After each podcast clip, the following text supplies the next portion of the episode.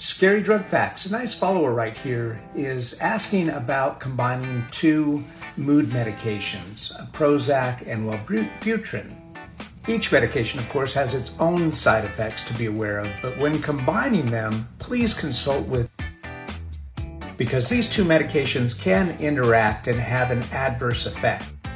The only real way to know for sure is to conduct a pharmacogenomics test or a DNA test to identify which medications work best for your DNA and genetic makeup.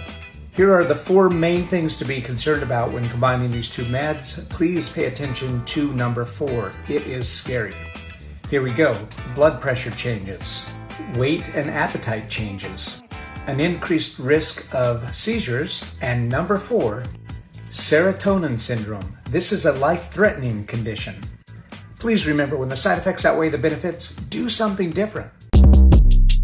Short Cast Club